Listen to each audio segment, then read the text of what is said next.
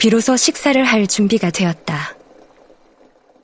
식탁에 앉자 소파가 눈에 들어온다.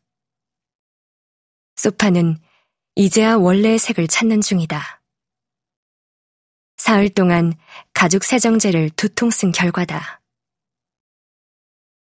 밝아진 색과 달리 늘어진 가죽과 꺼진 쿠션은 회복되지 않는다.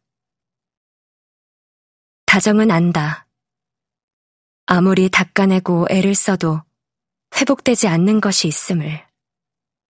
소파가 굳이 가르쳐 주지 않아도 잘 알고 있다.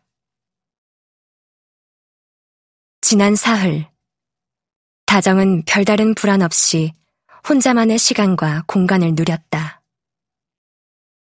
여전히 연락 없는 준우에게 전화를 걸었다가 신호가 두 번째 울릴 때 끊는 이유는 받지 않는 전화를 오래 잡고 있을 필요가 없는 데다.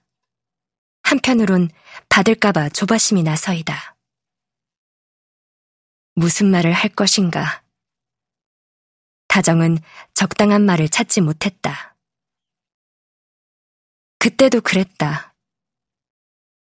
다정의 말을 기다리는 의사 앞에 앉아 도무지 무슨 말부터 해야 할지, 어떤 단어를 골라서 어떻게 말해야 자신의 느낌을 정확하게 설명할 수 있을지 몰라. 준으로 인해 느낀 깊은 무력감을 그 앞에서 다시 느껴야 했다. 말을 고르고 고르느라 절망하던 중 들은 조언은 명징했다. 안 바뀝니다. 본인이 바뀌어야죠. 이혼이 답이 될 수 있습니다. 다정은 울었다. 처음 보는 의사 앞에서 운 것이 수치스럽고 참담해서 울음이 그치지 않았다. 병원 문을 나서면서 그런 모욕감을 안겨준 준우를 원망했다가 흐느낌이 잦아질 즈음에서는 더 이상 미워하지 말자고 결심했다.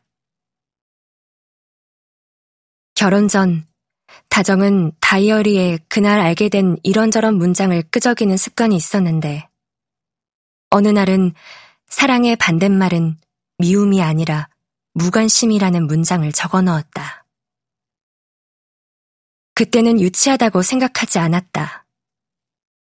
다정도 사랑 때문에 휘청거릴 때가 많았고, 그건 주로 가볍고 짧은 동료였지만, 그럼에도 위안은 필요했기 때문에 그런 종류의 문장들을 써보곤 했다.